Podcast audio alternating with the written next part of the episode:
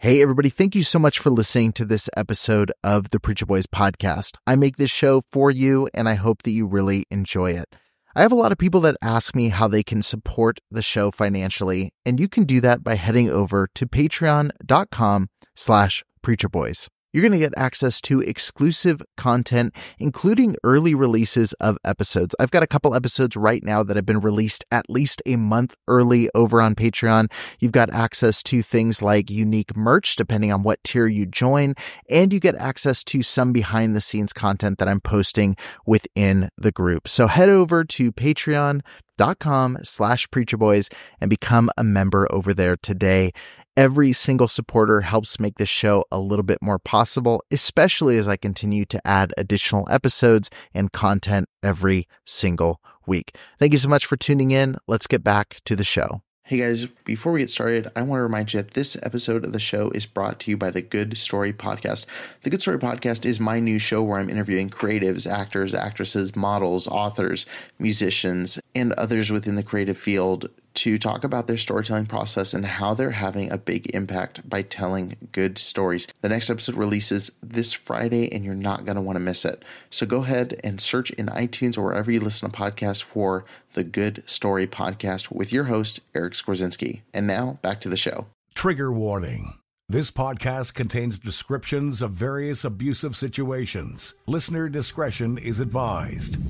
You are listening to the Preacher Boys Podcast, a podcast shedding light on decades of mental, physical, and sexual abuse within the independent fundamental Baptist movement. The testimonies shared on this podcast are told from the personal experience and perspective of the survivors. Not all legal outcomes are known or final. Any suspect is presumed innocent until proven guilty in the court of law. To find more information about the Preacher Boys podcast and upcoming documentary, visit preacherboysdoc.com or connect on Facebook, Instagram, or Twitter with the handle at preacherboysdoc. Now, here is your host, Eric Skwarczynski. Hey, what's up, guys? Welcome to another episode of the Preacher Boys podcast. I want to thank you guys all once again for tuning in. Uh, we have a great interview today with Ashley Ruiz. Uh, Ashley is a former member of Faith Baptist Church of Wildomar, California. Uh, this church has a long history of sexual and physical abuse and currently actually has four lawsuits against it right now. And so that interview is actually really helpful. She sheds a lot of light about the abusive environment within the church and the school. And I think that interview is going to be really helpful. But before we dive into the episode, I just wanted to share an update regarding a very important case. A lot of you are already probably familiar with Cameron Giovanelli. He's a former pastor of Calvary Baptist Church in Dundalk, Maryland.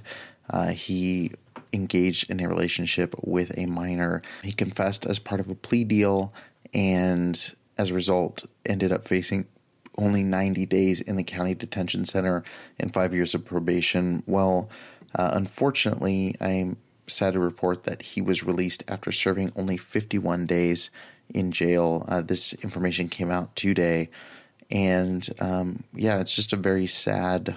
Um, it's just a very sad thing that the justice system uh, didn't even make a guy who committed such a heinous crime served more than 50 days. He barely served half of his sentence. And I just think that's really disrespectful to the victim involved because it just sends out a, a message to every other abuser to say, hey, the consequences for this are not that great. And it sends a message to victims that um, justice is really not going to be carried out the way it should be. Um, and the thing that's extremely disappointing about all this, of course, is the reaction of major independent Baptist leaders. Uh, Allan Domelle, his Twitter handle is at Old Paths Journal. He decided to tweet around the exact same time uh, that this information came out. Um, I'd much rather be in the restoration business of restoring fallen lives than to be a wrecking ball that destroys fallen believers. Uh, and then, of course, Bob Gray Sr. decided to jump in as well and speak out about this topic. He didn't speak, again, didn't speak directly about it, um, but he did make kind of a slight uh, that it, it, was toward his son. Um, Bob Gray the second is speaking at a conference with Stacy Shiflett, who's been a very outspoken IFB pastor when it comes to abuse. Um, and uh, Bob Gray Sr. tweeted about the same time that the news about Giovanelli was released um, an image that says negativity is a choice, resentment is a choice, anger is a choice, revenge is a choice, optimism is a choice, compassion is a choice, forgiveness is a choice, empathy is a choice. How we live our one given life is a choice. Choose wisely. And uh, he added the caption on there avoid conferences that are opposed to restoring the fallen. We need more soul winners, not more Pharisees. And it's again, it's it's very clear with the timing of these tweets and tweets in the past that these are guys who still support Giovanelli. Uh, they still reject the testimonies of the victims, and um, they don't want to speak out about sexual abuse in the IFB. And so um, it's just it's just disappointing. And I don't know what else to say at this point. Is these cycles of abuse keep happening for a reason, and I think that that reason can be found. I mean, quite simply with a lot of the attitude of leadership within independent Baptist churches, and unfortunately, I think also with the way the, the legal system handles these cases, and the fact that a man in his 30s can use his position and manipulate a sexual relationship with a minor is met with a, you know, 90 day slap on the wrist and five years of probation is pretty disgusting. And the fact that there are guys ready to welcome him with open arms is disgusting as well. And so I hope this show continues to shed a light on these kinds of cases. Um, my heart goes out to um, his victims. My heart goes out to those who have suffered sexual abuse in the church or physical abuse. Um, I just want you guys to know that we're still standing with you guys, and uh, it's it's just unbelievable what's going on with this case. Uh, but I wanted to give everyone an update in case you hadn't seen that on social. I just wanted to add this to the podcast uh, just to give you guys a quick update. Um, I know if you're listening to this, this is recorded February 26, 2020. Uh, so if you're listening to this way later down the road, this might date the episode a little bit, but I, I think it's too important to leave out and to not acknowledge in this episode. But I do want to go into the normally scheduled interview. Uh, I sit down, like I said, with Ashley Ruiz. Uh, she is a um, she's an ex member of the Faith Baptist Church in Wildomar, California, with Pastor Bruce Goddard, um, and uh, so many amazing stories, um, and it just the insanity of that church and the amount of abuse that's happened in such a condensed period of time is really it's just incredible. And so I think you guys are really going to enjoy the episode. Um, I think she's she gave a really great interview, some really great perspectives, and I think you guys are really really going to enjoy it. So um, stay tuned. We're going to go ahead and jump into that interview right now. All right, Ashley, thank you so much for joining me on the Preacher Boys podcast. Can you just really quick? I know I gave a quick introduction, but can you just tell our audience um, what your introduction to the IFB was? Sure. Uh, first of all, thank you for having me. I'm yeah, super excited to be able to um, continue getting the word out there. I started going to Faith Baptist Church in Wildomar when I was about eight years old. And I was actually reached through the bus ministry. Um, okay. I was sitting outside. I had spent the night at a friend's house um, up the street from my own house, and the bus came by to pick them up for church. And I was upset that I couldn't join them because I didn't have my parents' permission. So um, they asked me where I lived, and then the following weekend, they came by my house and asked my parents if I could come that week, which um, they said yes. And I went to church, I got saved, and when I got baptized, my parents um, came to church to, for the first time. Um, and that is when they both got saved. And um, at the time, uh, they both were into drugs, heavily into drugs. Um, and there was just a lot of turmoil, I guess is the best way to put it, in our family. And mm-hmm. so they were, um, I wouldn't say they were looking for a church, but when they found Faith Baptist, they grasped onto it very quickly um, because um, both of them came from, I guess the best way to put it would be dysfunctional families. And so to to have that kind of family atmosphere within the church um, and people that they could rely on they really just kind of it was almost like they went from one addiction because they did end up getting clean but then kind of you know flipped completely the other way and we were totally in church. They took me out of the public school put me into the christian school. Um and so everything you know our lives completely changed at that point hmm. Uh, it's actually it's actually interesting you say that because I actually had someone else um, on the show that who's I think it was actually uh, Paul on the first episode, and he talks about how the addictive personality really kicked into gear well with kind of the IFB atmosphere. Like it just basically went from like the addictive personality went from clinging to drugs to like kind of getting involved in like ministry. And so like the personality didn't really change. It was just like the output and the the release, I guess, um, was totally. a little bit different. Um, so what? So at the height of it, obviously, like it started out of like I mean, really started with you, like wanting to be involved, like, and as a kid, probably more so for um, you know the games and excitement and like the friends than anything else. But yeah, um, but obviously deeper you know spiritually for for you and your family after that so like at the height of the kind of spiritual excitement or um I, I use the word on the show a lot like buy-in to what they were they were teaching and sharing like if someone asked like hey tell me about you or tell me about your church like how would you have described it at like the height of the positive experience with it interesting question um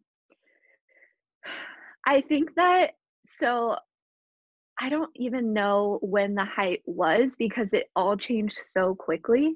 It was like, wow. you know, things went from going from being so bad to, like I said, completely switching. Um, you know, my parents bought in very quickly and they, um, my dad was, they were both Sunday school teachers. My dad was a bus driver. Um, you know, worked in the nursery, went out soul winning. Um, I was in the teen choir as, as I got older. So I guess um, I guess the way that we would have described it probably, and I, I kind of already said this, but um, would be just like a really family atmosphere. I think my parents really tried to make it sound a lot more positive than it really was well i think that at the time they actually believed that it was a lot more positive than it really was because in their right. minds um you know they weren't doing drugs anymore. And so and the church was pretty much the primary if not the only reason for that. So right. um i think when you know they would describe it to our other family members it was just like a good example that i can give is um, my brother got sick when he was in kindergarten and he was in the hospital for several weeks and um, the sickness that he had actually caused him to to become paralyzed temporarily and he had to learn how to oh, wow. walk talk um, he couldn't read yet but you know whatever he had learned about that so far he had to relearn everything and i just really remember um, you know the church did rally around us and people were providing meals and helping take care of us kids and um, you know getting us to and from school and things like that. And so i think that my parents just always focused on the positive um, because like i said it had it was so so much better than what it was before in a lot of ways um, but it kind of overshadowed i think it made that made it easier for them to ignore or not look close enough at the negative things that were going on. Right and and so when you say it was quick was it a quick drop from the high as well? Or like how many years were you in the movement until like you first noticed like hey something's not quite right so that's kind of how that's kind of the the meat of my story actually okay um so we were in the church so i started like i said going um when i was eight and you actually hit the nail on the head. It was because the main reason I wanted to go was because it was Goldfish Sunday. So I really didn't know what and, I was getting into. and for for listeners who don't know what that is, can you explain what that is? Because that's a pretty common trope among bus ministries and youth groups, but there may be some who haven't had the great fortune of experiencing one of those. What uh, can you explain what that is? Yeah, of course. So, um, at at our church, I don't know if it's the same everywhere, but Goldfish Sunday was when every kid that rode the bus got to take home their own goldfish. Um, but there was also other things like the bus workers would eat live goldfish and just all i mean it really looking back it, it was pretty weird but right. um that was kind of the main thing was that was that i wanted to get a goldfish. Right um so now that that was just a detour i thought would be helpful for some people um it is that is a really weird thing um that's pretty common um but so so you got your goldfish you uh you were eight when you first went, right? Yes. So, okay. um, sorry. Oh, and then I was just gonna say, so at what, um, how many years of like good was there until you first were like, okay, something's wrong? So when things started going downhill, I was 16. So it was about eight years. Okay. Of us being totally bought in. Um, in those eight years, I had I started going to the Christian school in fifth grade, um, and I was, I guess, like what you could say would just be the ideal teenager in in their mind. I I wanted to follow the rules. I had a lot of friends who were a lot more rebellious, but I was kind of the one that was scared to break the rules. Um, and definitely not perfect, but just I think because I and my parents really were big on um, you know, if you're going to go to the school, then you're going to follow the rules at home also. And so right. our household was kind of united in that way whereas a lot of other people's parents kind of let them do we're a little more lenient at home than um you know than they had to be at school. Right. But i surrendered to be a missionary or pastor's wife probably in seventh grade. Um i like i said i well i don't know if i said this yet but i helped in my parents sunday school class. Um as a teenager i worked in or i sang in the teen choir, all of those things. And so I personally, even, you know, there's tons of families who are totally bought in and their teenagers aren't. but right. that was not the case for me. Um, and, you know, I was going to Hammond Youth Conference pretty much every year, mm. um, all of the teen camps. And I was, you know, my parents, my dad sacrificed a lot to put us in the Christian school. So when it came to those things, I was having to work for other church members um, so that I could earn the money to be able to go. So they those things meant a lot to me, and I worked really hard to be able to do them. Um, and I remember, um, and this this might be kind of jumping ahead. So if you want me to fill in any gaps, I can. But okay. Um, probably when I was about 15, um, another girl who, oh, and my dad was also a deacon. Okay. And another deacon's daughter who I was friends with and would, you know, go over to her house once in a while, brought up the subject of MySpace.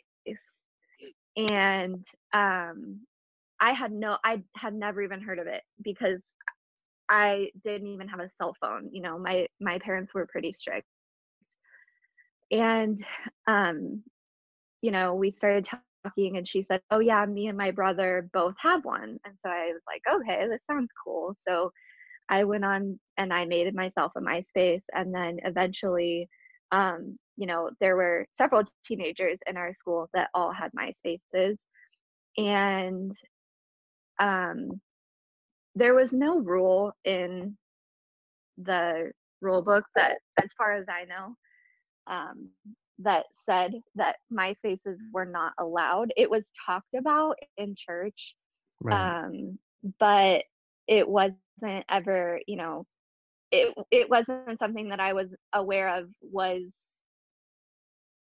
totally against the rules. Um, okay.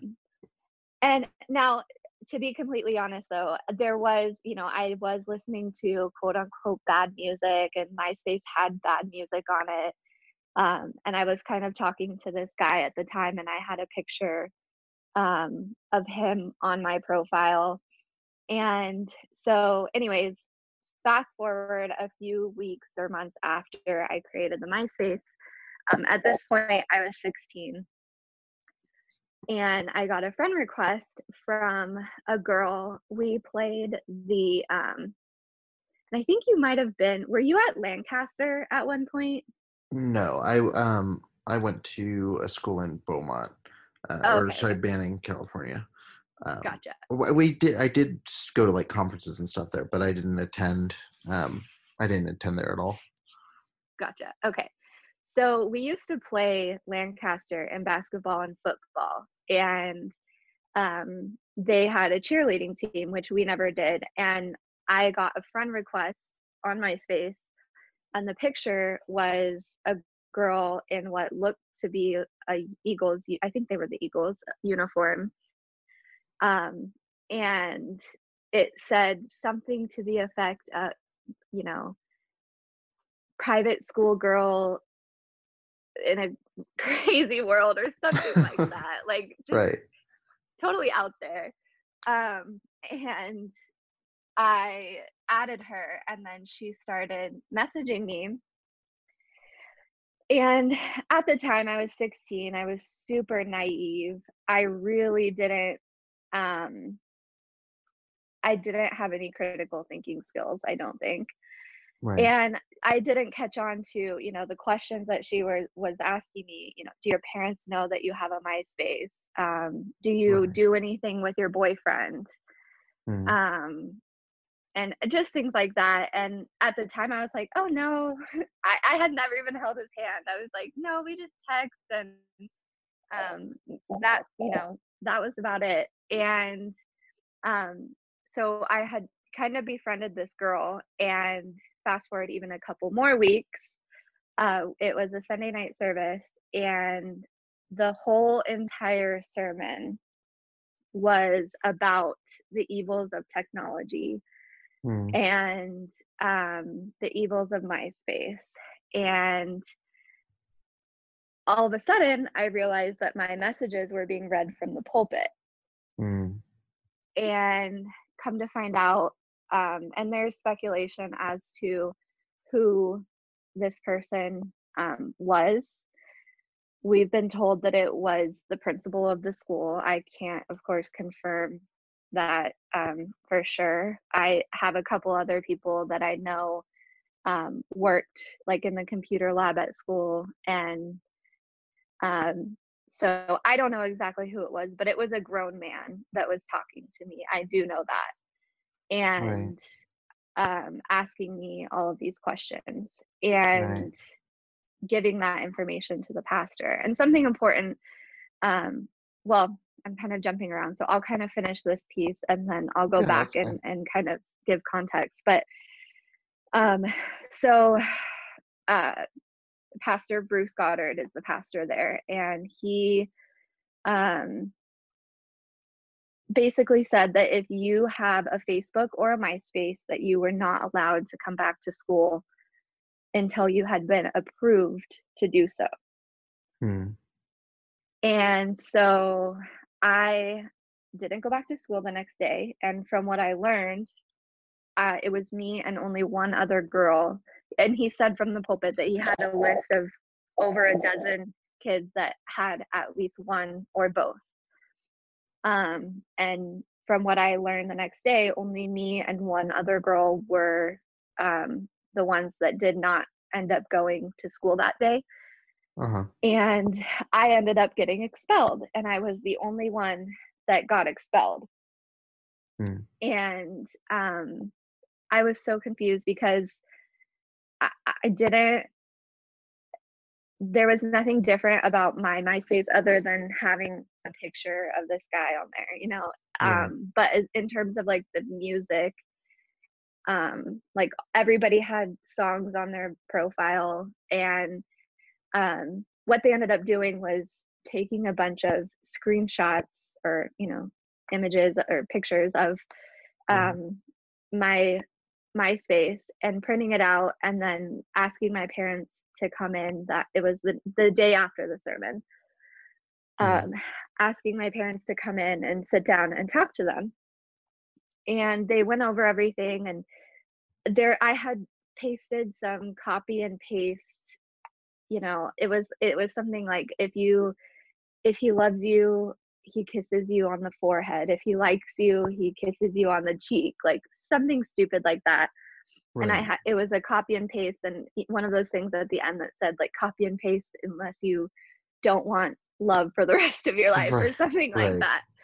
And so um, they had put that on there, or you know, printed that out and showed that to my parents. And and um, again, none of these were things that all of my friends that I was friends with were not also doing or posting. Right. Um, and then they also had it, it, all of this to say they were really kind of grasping for straws here they were trying to find something so terribly wrong with with my profile um, and it wasn't until actually last year that i um, you know was talking with an advocate um, of church abuse and or for church abuse and it kind of all clicked why this all happened but um, which i'll get into but they also pointed out they said your daughter is talking to some random 22 year old guy and little did they know that was my cousin and um so just a lot of of things that really didn't make any sense and right. I remember when my parents came home from that meeting and told me that i had gotten expelled they weren't even i mean speaking specifically about my dad, he wasn't even that mad at me. And I think it was because he didn't really understand either like right. what why why is this happening um and so to rewind and kind of put it um and you know give more context when i was in seventh or eighth grade my mom was having a lot of problems with her um, health and her she was having a lot of neck and back pain. And she ended up having surgery and after that surgery she fell back into addiction. And she um, was addicted to opiates narcotics and it was really bad um, mm. and it had gotten to the point where you know it was obvious to people at church and she went to um, the church had something called RU Reformers Unanimous, and it was kind of like an AA, um, but also very different. and um, it really didn't serve as anything for her other than a way to connect with other addicts because these were just volunteers in the church that were um, hosting this program. They weren't licensed professionals. They had no experience working with addicts and helping them. They were basically just throwing the Bible in their face and making them feel more guilty, if if anything. Right. Not to say that there hasn't been success with that program, but right.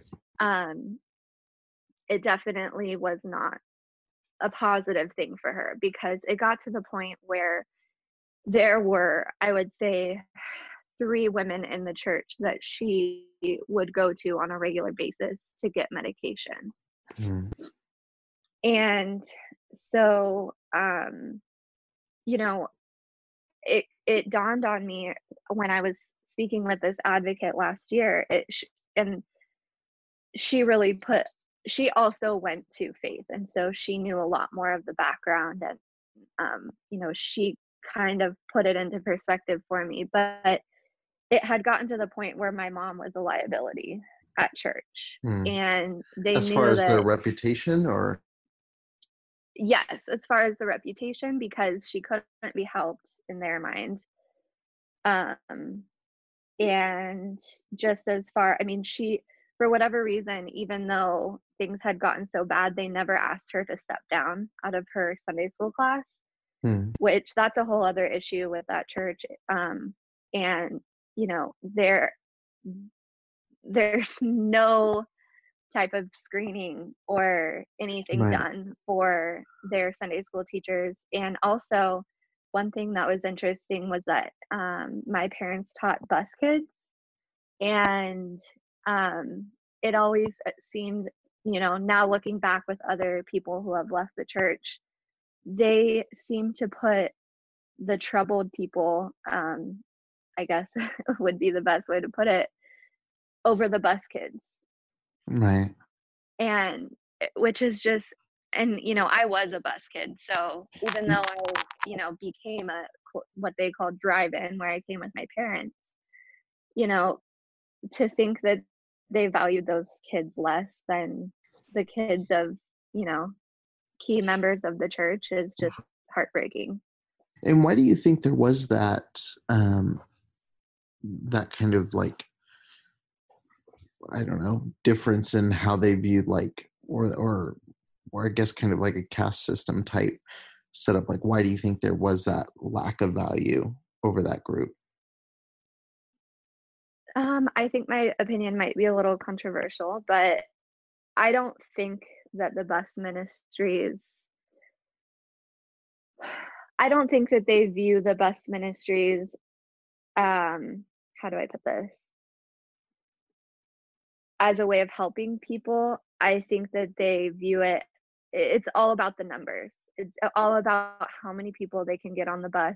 Right. Um and and there are I want to be clear. There are good people in that church. There were when I was there, and there still are good people there. Um, and there are people that do care. But I'm talking at the top. It doesn't matter. The problems don't matter, you know, that these families are having. It's all about how many kids did we have on the bus? How many people got saved? Did, you know, it it never it mattered if people actually understood what they were hearing when yeah. it in terms of the gospel um, and the plan to salvation it was just did they say the prayer right and so i think that um, for them you know it didn't matter they could put those kids under people who maybe were i mean there in the last few years has been a child pornography case in that church. Um, and that that guy taught kindergarten boys. And that he this is since I left so I can't confirm whether or not it was um bus kids or not but I'd be willing to put money on the fact that it was hmm.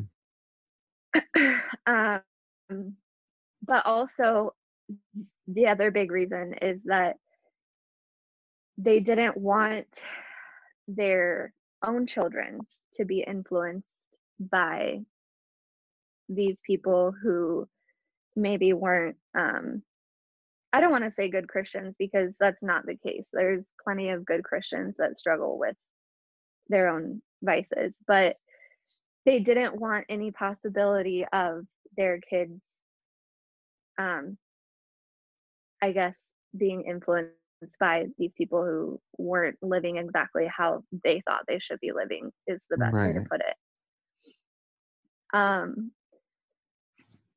and so sorry so so you mentioned and if you have more um more that you wanted to share then you can share that first but i, I was just curious so you mentioned um you mentioned someone being arrested for um, possessing child pornography and I'm I'm assuming you're referring to to Gerald Nelson. Is that the right? Yes. Okay.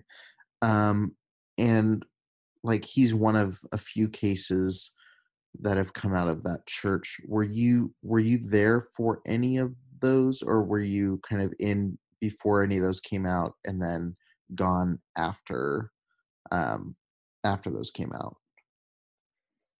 So, um, I technically, yes, I was there while it was happening and I was very close to the situation. Um, Okay.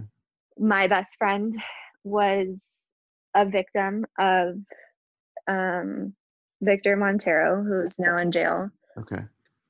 And um, it, it, I didn't know that at the time. Hmm. Um, I had an instance where I actually did see him leaving her house, and I knew that her mom wasn't home and her dad wasn't home.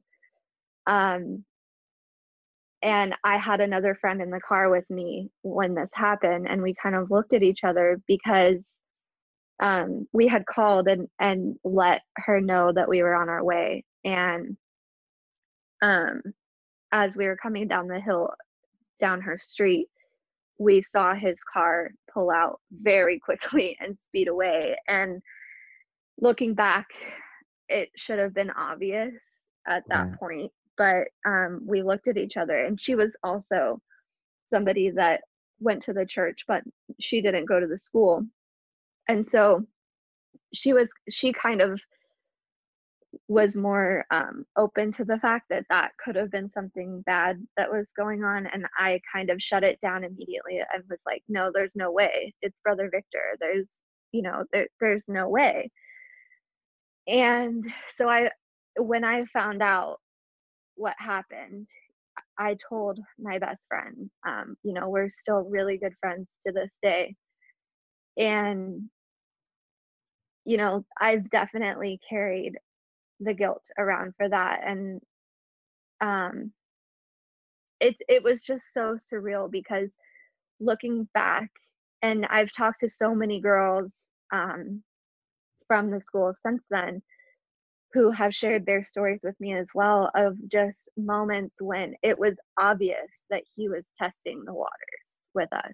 I mean, he definitely started off very subtle and um you know, in my case, one instance that I remember is I had been house sitting for actually the same friend who was a victim of his um, for her parents. And um, he was very close to their family. And so he knew that they were out of town. And I hadn't, this was actually after I had left um, the church, or I would only go maybe every once in a while. And he sent me a picture of the purity card that I had signed at Hammond Youth Conference one year. Hmm. And at the time, again, I just thought, oh, he's just trying to remind me, you know, he probably thinks that I'm off doing things that I shouldn't be doing. And he's just trying to remind me to, you know, stay on track. And looking back, I mean, it just feels so obvious that he was trying to see what I would say, like, you know, uh, in terms of like, well, that went out the window or something like that to see if it would open a door and allow him to do what he wanted to do. Right. Um, and then there were other instances just of, you know, I actually talked to a girl recently who said that he would always rub her shoulders or, um, you know, kind of one of his things that he would do is he would kind of like punch you a little bit, like, but more, it was more of like a flirtatious, like punch in the shoulder, kind of like Right. just really weird. but looking back, we all were so accustomed to it, we thought nothing of it. Right. Um, so to answer your question, yes, I was around for that, um, but it wasn't clear to me at the time that any of that was happening. Was it? Did anyone in and and maybe you wouldn't have seen or or heard of this, but was it something that you noticed anyone else in the church picked up on? Did adults ever say anything, or even parents like, or was it just kind of like just so accepted that it just kind of went by on its own? In terms of Victor, um, it was it was mainly just accepted and he mm. was looked at like everybody looked at him like he, you know he's just so good with the teenagers. That and even after all of this came out people were still saying that you know like you can't forget all the good he did. What? and and oh yeah. Oh yeah. It, there was i think it was the spanish pastor um that said that that you know we can't forget at how many lives or we can't forget how many lives he's touched. And they Quite just literally.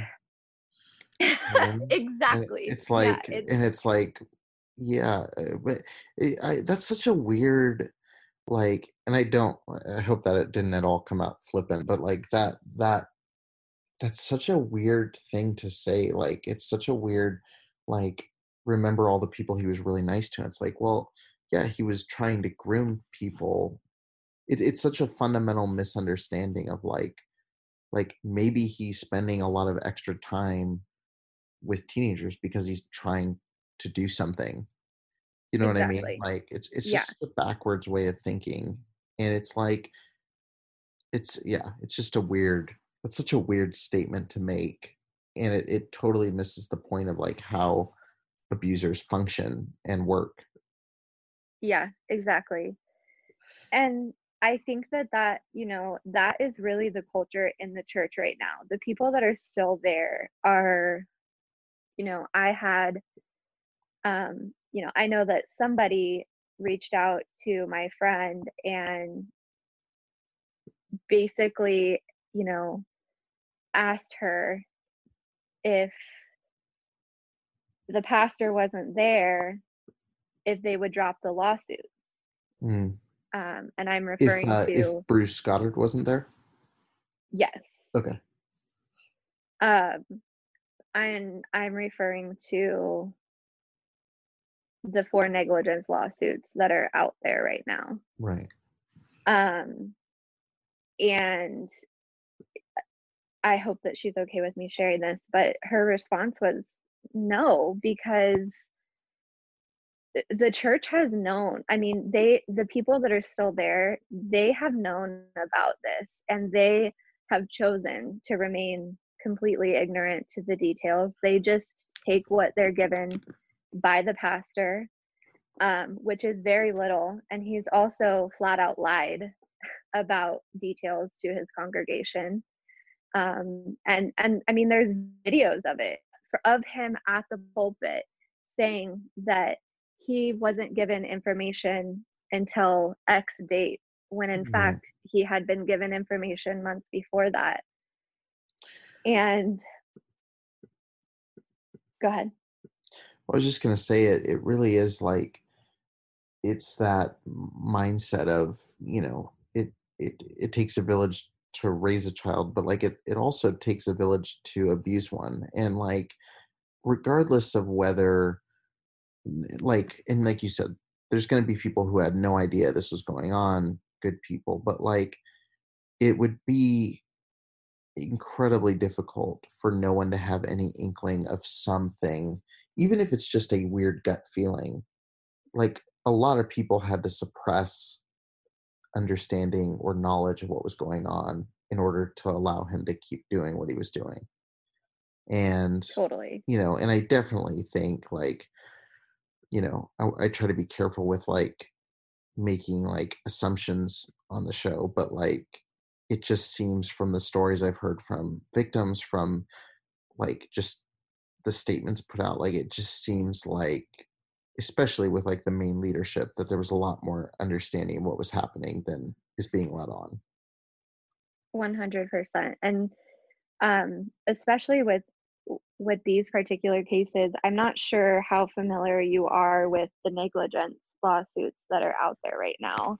I'm not um incredibly um, familiar with it. Um, the the people involved I haven't gotten to really speak to yet, so um, so I'm not super familiar. I'm aware that they're there, and I'm aware that they're they're filed up against the church, but I I don't know much regarding the specific details. So, um, my friend was I think the second Um, she was one of one of the earlier ones to come forward. After that, I mean, there's only four negligence lawsuits, but there were there were a lot of girls that came forward and and spoke wow. with the investigator. Um, and of course, you know, I don't know who those girls are. And right. one thing that's really amazing about my friend and and what she's doing is that she really cares about people's privacy and so even right. people that came to her with their stories um she doesn't turn around and and try and use it as because that is it's evidence in her case um and but at the end of the day for her it's more about just giving people a platform. It's not about winning this lawsuit. Right. Um but so this there's three negligence lawsuits that are against victor. And then there's one that is against paul fox who was the youth pastor or the principal. I'm not quite clear um because it was like 20 years prior to me being a part of the church. Right. But what is interesting um i mean there's a lot of interesting facts about that case but not only did bruce goddard he he knew like she he found out and i i can't remember now exactly how he found out. I think the victim ended up telling him but that could be wrong um, but i do know that eventually he he was made aware of the situation and they blamed her and they, when i say they i'm referring to bruce goddard and his wife actually was involved as well and they hmm. blamed mm. the girl and then they turned around and packed him up got him a u-haul and sent him on his way and that girl um uh, who's now you know a grown woman actually was victor's sister-in-law. Wow. So he used that story to keep his victims quiet. And he would mm. tell them that if you tell anybody my family's going to get sent away and you'll never be able to see us again and things like that. And so it was a huge piece of his manipulation um, strategy i guess right. um, with his victims. And so and there's been i mean there was also another woman who i don't know personally that came forward um, i want to say last year. It could have it's kind of all merging together now but um and she actually was a victim of another man in the church and she said that she also brought this to Bruce Goddard's attention and the man was just asked to stop coming. Right. And so, you know, the congregation it they are just so focused on the fact that Bruce Goddard did not know about Victor when it was happening, but he he enabled it by not addressing these issues in the past. And then on top of that, I mean, he was a youth pastor and his office was in a back corner in a random hallway with a solid wood door. Yeah. And so they did absolutely nothing to protect, you know, and I can attest to I had been in his office for counseling by myself on mm. multiple occasions and I you know anything uh, thank god nothing happened but I mean we were all anybody that was in his office alone could have been a victim you know just as easily because there was nothing put in place to make sure that he wouldn't be doing that. Right. Yeah no i mean it's it's such a like all the stories that have come out of there, like, and um, I mean, I've talked to people off record. I've talked to, I've, I've read obviously a lot of articles, and like I can link to some of those in the show notes for people listening.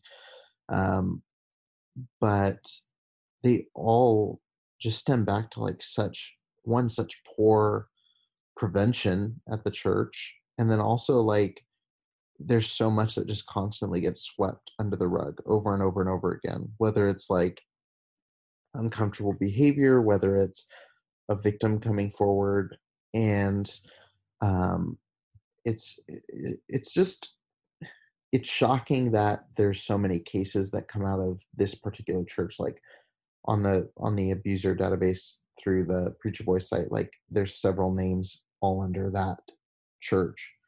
But then when you really dive down to like what they react to this kind of stuff with it's no it's no wonder that they've been a magnet for these types of people and exactly. um, yeah i mean so so you once all this you said you left before this news um or not news broke but before like the actual legal steps were taken did you leave because it was so things were getting so weird or was it something you just left and then it came out and you were like oh that makes sense. Like what was kind of the exit from this church well after i got expelled um so my my own story is more about spiritual abuse than um, physical abuse because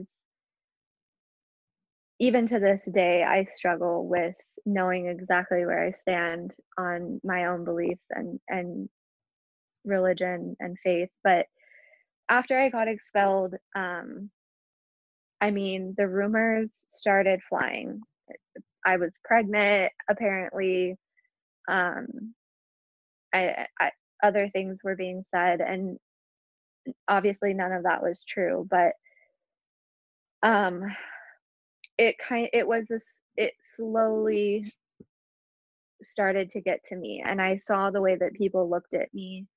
Um you know i still i thought actually that i was going to get expelled and then be able to go back for my senior year. So i started doing um, paces at home um, which is just you know like a christian homeschool curriculum type thing.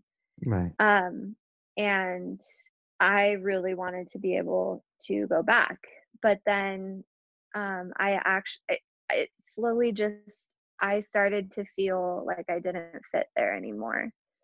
And my dad kept going to church. My mom had already kind of been in and out just due to her addiction. I mean, she was usually like pretty out of it. So um she wasn't going consistently, but um my dad went for a long time and I mean, he kept teaching his class and driving his bus route and counting the offerings. And, you know, this is a man who was working 70 hour weeks and devoting every every other bit of time that he had to the church basically um and uh, like i said it just kind of started to feel wrong and so i i slowly stopped going and then eventually the rest of my family slowly stopped going and i think that that that's kind of why when when i was told that it was due to my mom's addiction that it all kind of clicked for me because i was sort of the glue that kept my family there um you know i was the one that started going and then i was so gung-ho and i wanted to go to hyles anderson and I look back and I'm so grateful that I did that I didn't. Right. Um, and so, you know, everything definitely happens for a reason. But um and I'm maybe sidetracking now, but I just it, it wasn't that I necessarily caught on to any abuse. Um, and I didn't even recognize it as a as spiritual abuse until recently. And the one thing about all of these sexual assault cases that have come out is that they've also opened the door for people like me and lots of other people um, with their own stories who didn't understand why they were so hurt and so bitter. Um, they knew like like I've always known that the church affected me, but I didn't quite understand like why it hurt me so badly everything that happened. And so since these cases and you know more people coming out and talking about their own stories, it it's really and with this podcast too. I mean, just listening to episodes of your podcast, I relate to almost every single story in some way. And um so I think it's really important to to recognize i mean obviously the sexual assault cases are huge and and right. should be talked about but there's so many other kinds of abuse that is going on within ifb as well well and and the physical and sexual abuse doesn't happen in a vacuum like there has to be a emotional or spiritual foundational like flaw that either enables it, covers for it, or produces it. And I think we're seeing more and more with these cases that there there needs to be some question about like, is there something producing this? Like when a church has three, four, five, six, you know, predators coming out of it, at a certain point you have to say like, what is the church producing? Or what is it fostering? You know, and and unfortunately that's where a lot of conversation breaks down is that when you suggest that maybe it is the theology maybe it is the philosophy of the ministry then people say you're attacking and it's like well maybe we're just trying to figure out why this keeps happening and why these people like feel so comfortable in these environments because it's said over and over it's like it's about as cliche as saying thoughts and prayers for someone mm-hmm. is is there's nowhere someone should feel safer than a church. And right. that's true but like that's one of like the most uncomfortable places to be.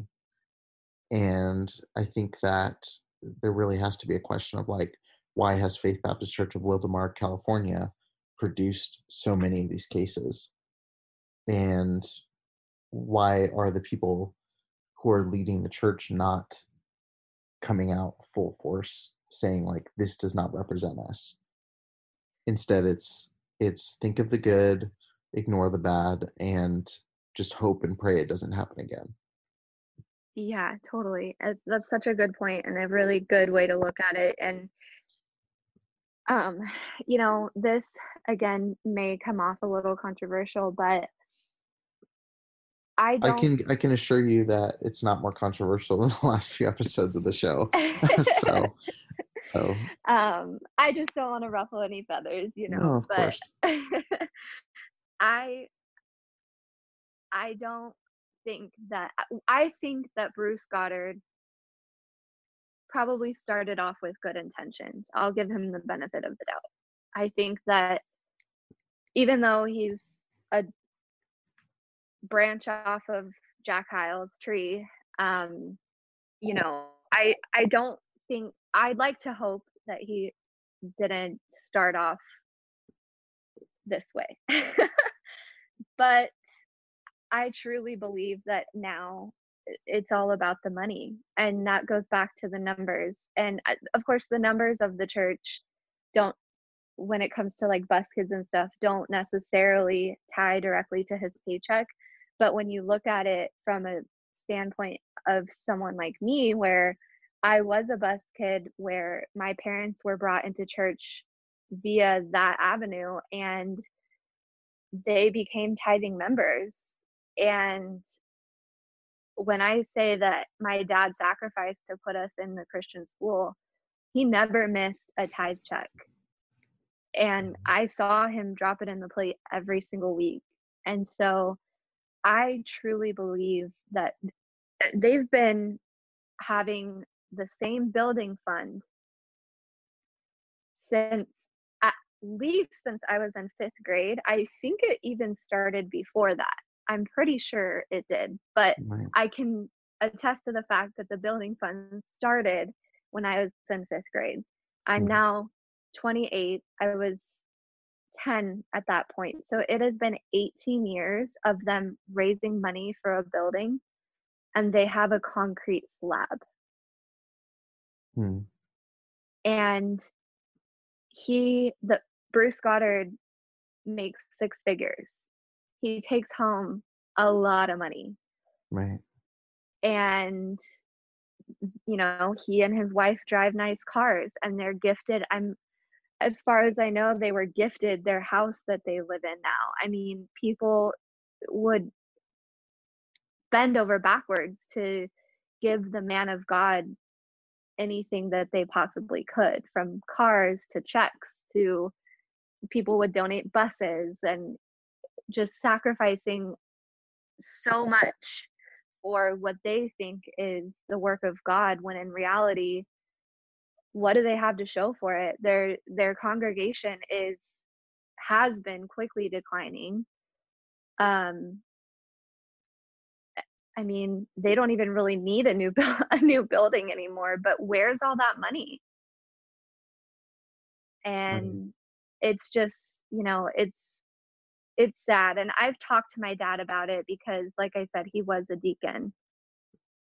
And at first, my dad's the kind of person um he doesn't like to say, you know, anything negative or right. He kind of likes to just um stay in his own lane, I guess. And so I kind of tried to get information out of him and and he would just say, you know, that sometimes they would vote on taking money out of the building fund for other things. But I mean, I, I think that there's a much bigger problem there that either my dad wasn't aware of or you know just does, maybe doesn't want to talk about i i'm not sure right mm. yeah so it's such a weird yeah it's such an interesting place and such a weird like all of these ministries like it's hard to it's so hard because there is such little transparency that it's so hard to like really get to the bottom of so many of these questions. And that's yeah. one of the most frustrating things doing this is like there's a lot of things that look so weird that you eh, there's no way to find out for sure. So you have like the very clear things on the surface and then you're like trying to diagnose like why.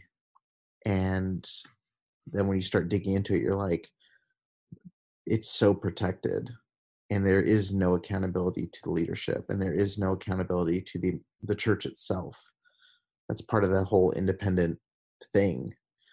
Um and so yeah it's it's definitely uh, of since i've started doing this like i mean faith baptist church um was like barely on my radar until i did this like i knew they existed and like i had like we had crossed over at some events and stuff but like i never i never really knew that it was like this that it was the way right. it is you know yeah and now it seems like there is like this floodgate of like like you said like there's someone that came out for the first time this year and it's like there's i'm curious to see how much more comes out of this one um and it's i even know somebody and i won't say her name because like I don't know that she'd want me to say her name, but um, I even know someone locally.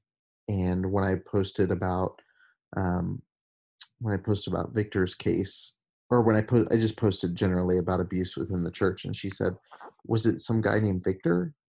And I was like, um, so I like checked, and I said, "Yeah."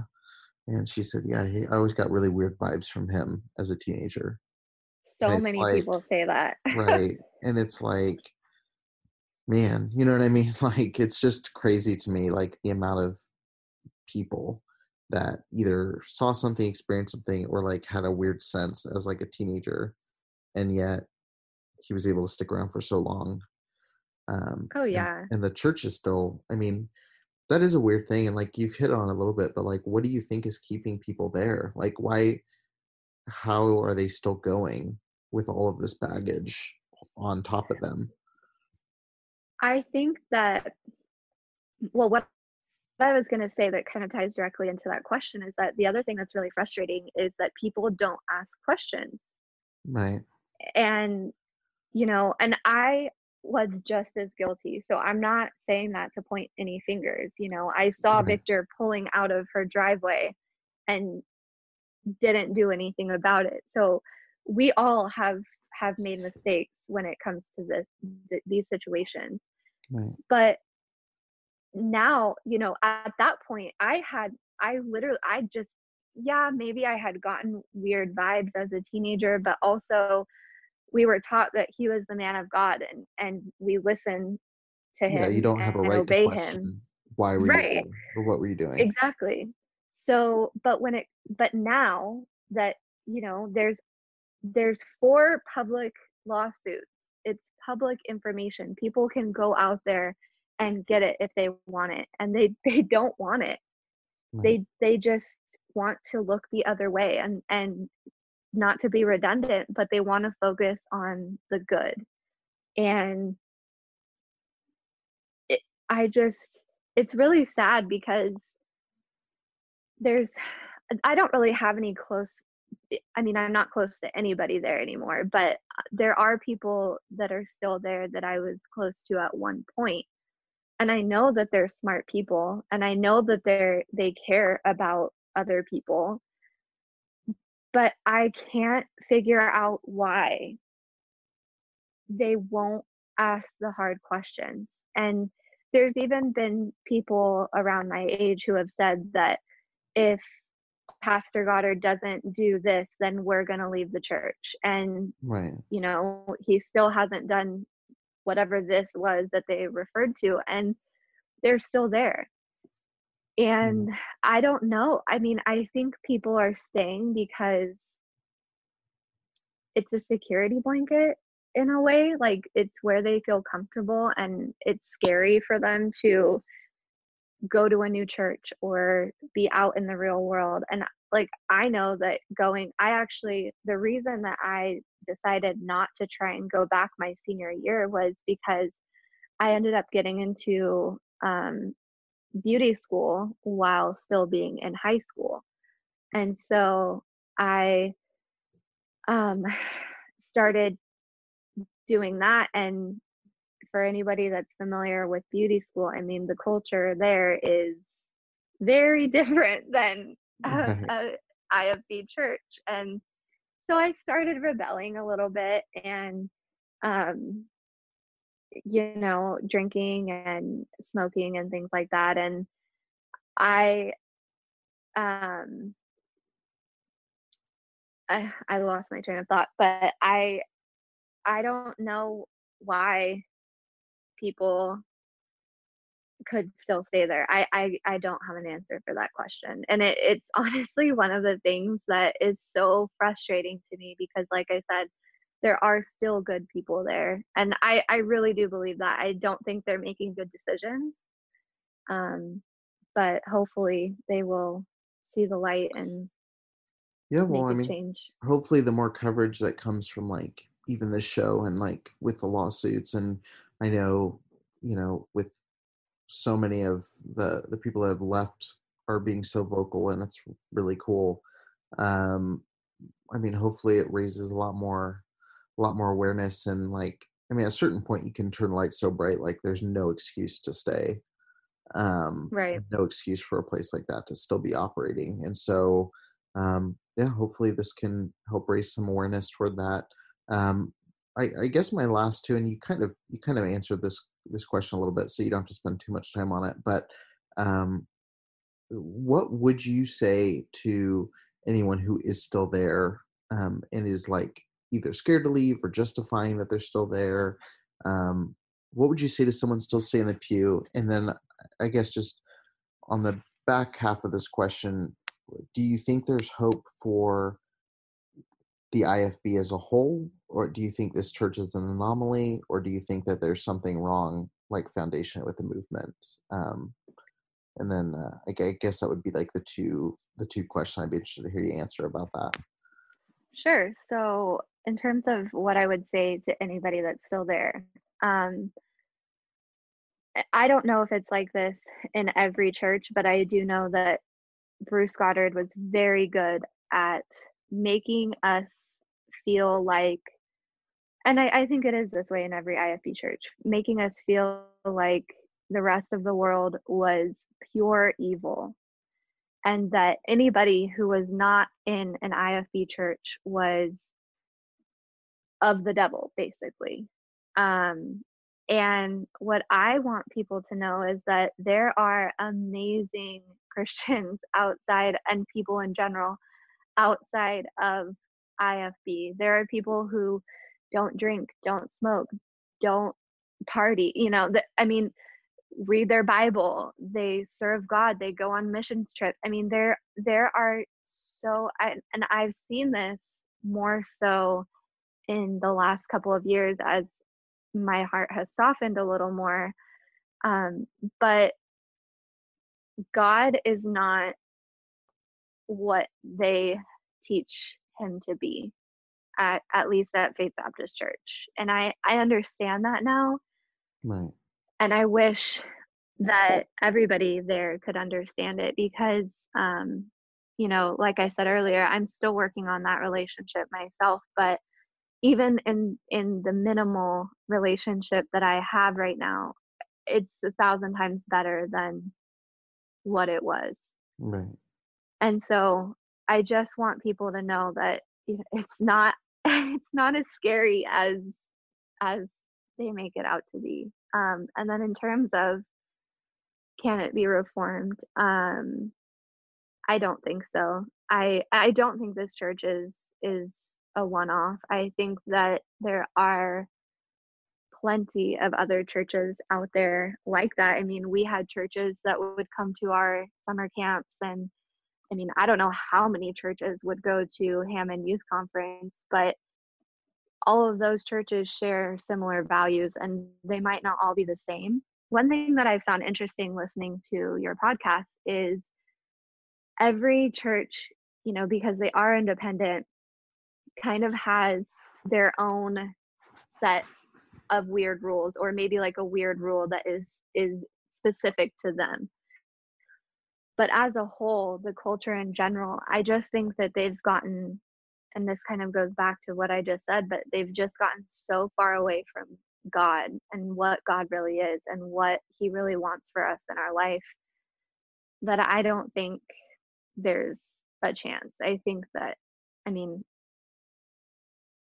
i yeah i i just don't think there's a chance for them to reform. Right. Well yeah i mean is there is there anything else that you want to add? Is there anything else that you think people should refer to or look into? I mean, obviously, I'm going to link to uh, as many articles and and links as I can in the in the show notes here. And of course, everybody listening, you can always go over to Preacher Boys Doc, um, preacherboysdoc.com and look at the list there. Um, it has some links to some of the news articles and such. But um, is there anything else you would refer people to? Any resources or um, like news stories to, people should keep an eye out for, um, or any other information you think would be useful to the audience listening? I would just say that um, I wish I was more prepared with specific uh, news articles, but they are out there. If you Google, you know, Faith Baptist Church in Wildomar, you'll see it. it's there. Um, okay. And just I I know that um and this is not at all why I I'm on here, but people are are more than welcome to reach out to me. I've done another video with another advocate in the past and had people reach out to me with questions and you know, I'm not this isn't about tearing anybody down. It's about honestly saving people from what is going on inside of these churches and um, you know, I'm happy to be a resource for anybody. And I know that um, the survivors of um, Victor and the other men in this church are also huge advocates. And I won't give their names, but um, the news article, you know, all of that information is out there. So there are people that are willing to talk and uh, no judgment. Um, even if you just want the information to make a better educated decision for yourself i mean it, it's there and there are people who are willing to help That's so awesome. Well, Ashley, thank you so much for for sharing your your perspective and your your story. I know it's not always um, necessarily a fun thing to to rehash or or to talk about, but I appreciate you coming on and sharing your perspective. And I think that's I think that's going to be really helpful to uh, to people who are listening. Um, and yeah, and definitely uh, send me a link over to the the video you did because I'd love to link to that as well, um, so people can check that out. Sure, definitely. So, all right, guys. Well, thank you so much for listening, Ashley. Once again, thank you so much for for being on the episode with me. Uh, if you guys have any questions or want to see more info, you can always visit uh, Preacher Boys Doc. That's preacherboysdoc.com. Also, check the show notes. There's going to be a plethora of articles, links, and uh, resources for you guys to check out. And so I hope you'll do so. All right, guys. I'll see you in the next episode. Thank you for listening to the Preacher Boys podcast. If you appreciated the content on the show, please leave a review on iTunes and don't forget to connect with us on Facebook, Instagram, or Twitter with the handle at Preacher Boys Doc. Additional information can always be found on preacherboysdoc.com. Prescription products require completion of an online medication consultation with an independent healthcare provider through the LifeMD platform and are only available if prescribed. Subscription required. Individual results may vary. Additional restrictions apply at lifemd.com. Read all warnings before using GLP 1s. Side effects may include a risk of thyroid C cell tumors. Do not use GLP 1s if you or your family have a history of thyroid cancer.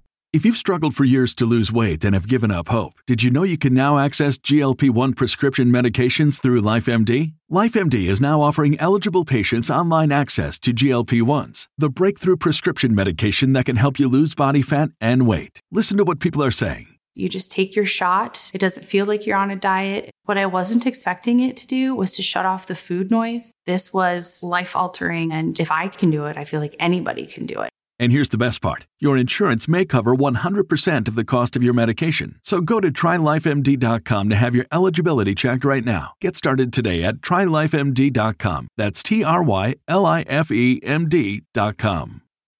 When you need mealtime inspiration, it's worth shopping Kroger, where you'll find over 30,000 mouthwatering choices that excite your inner foodie. And no matter what tasty choice you make, you'll enjoy our everyday low prices, plus extra ways to save, like digital coupons worth over $600 each week. You can also save up to $1 off per gallon at the pump with fuel points. More savings and more inspiring flavors make shopping Kroger worth it every time. Kroger, fresh for everyone. Fuel restrictions apply.